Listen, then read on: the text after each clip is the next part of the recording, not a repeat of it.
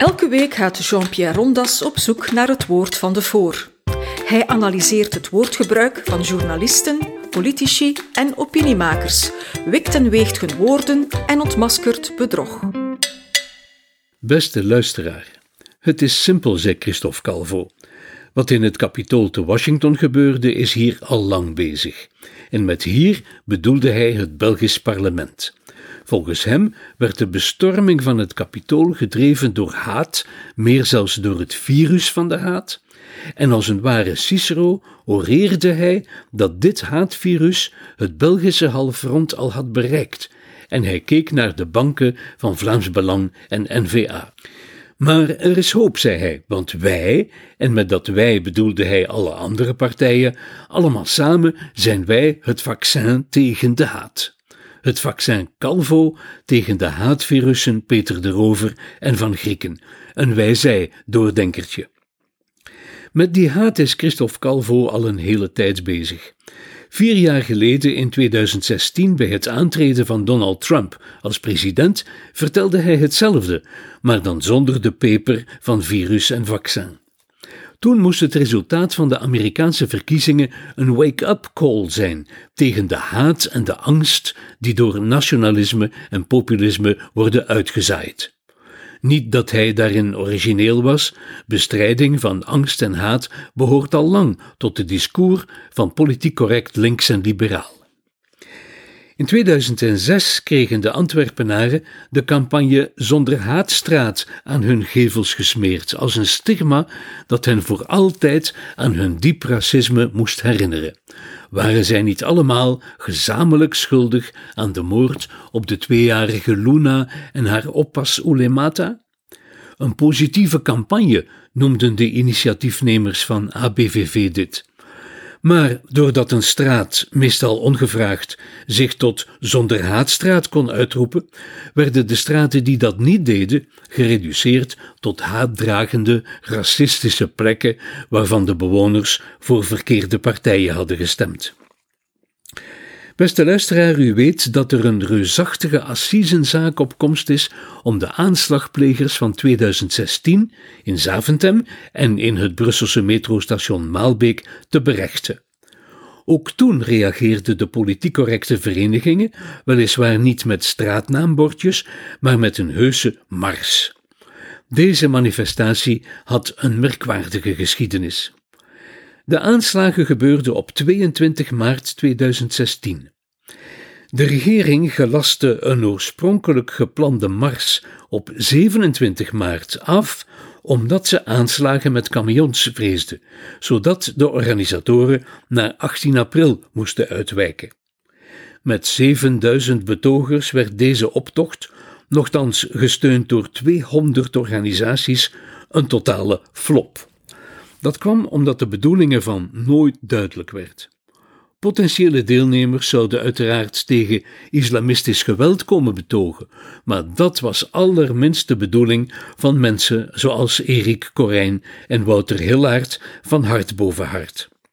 Tegen jihadisten betogen, dat zou maar verdeeldheid teweegbrengen, en zij stonden voor eenheid van het land, waarmee vooral bedoeld werd dat de islam met de aanslagen niets te maken had.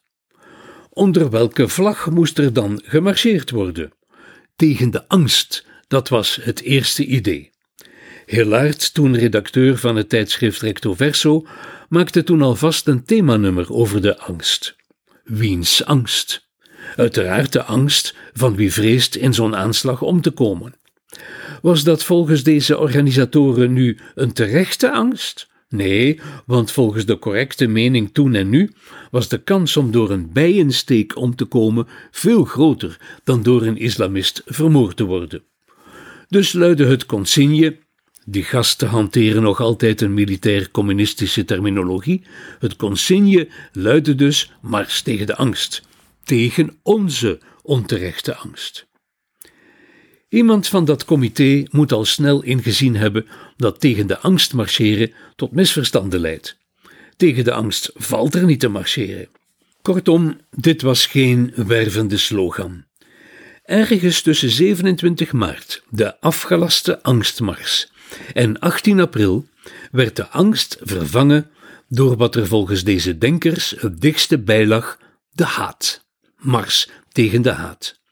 Niet tegen de haat van de aanslagplegers, maar tegen de wederhaat van de potentiële slachtoffers. Tegen onze haat. Merkwaardig hoe men de haat heeft doen verhuizen van de oorspronkelijke haatdragers en haatzaaiers naar hun slachtoffers. Haat werd toegeschreven aan de reactie op de haatideologie die onze samenlevingen verwoest. De werkelijke boosdoener is weliswaar angst die haat opwekt, dus, maar de politiek correcte scène vindt het nuttiger om het afgeleide, namelijk de haat, te viseren. Wie is de bedenker van dit mechanisme? Ik zal het u zeggen. Het is de Muppet-achtige pop uit Star Wars, eind jaren 70, de wijze maar onogelijke Yoda, een soort golem met flaporen. Hij is het die in de eerste aflevering, The Phantom Menace, de onsterfelijke woorden spreekt: Fear is the path to the dark side. Fear leads to anger. Anger leads to hate. Hate leads to suffering. Vrees is de weg naar de duisternis. Vrees leidt tot woede. Woede leidt tot haat. En haat leidt tot lijden. Dit is het wat Bart de Wever, die meer voor de figuur van Darth Vader te vinden is, het geneuzel van de Yoda noemt. Maar waar had George Lucas, de bedenker en maker van Star Wars, dit dan vandaan? Aha, van de 12e eeuwse Spaanse moslimfilosoof Averroès, zeggen de Fransen.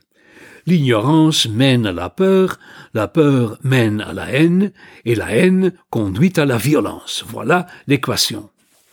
Onlangs nog besloot president Emmanuel Macron in november 2020 zijn redenvoering tegen het islamitisch separatisme met dit citaat. Staat altijd goed, citaat van een verlichte moslim.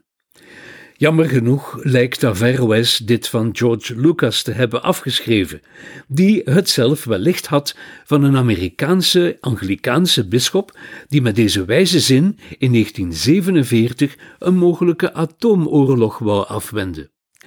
Wat politiek verlichte denkers niet beletten om te doen alsof ze het angst-haatmechanisme zelf hadden uitgevonden. Calvo staat hier niet alleen.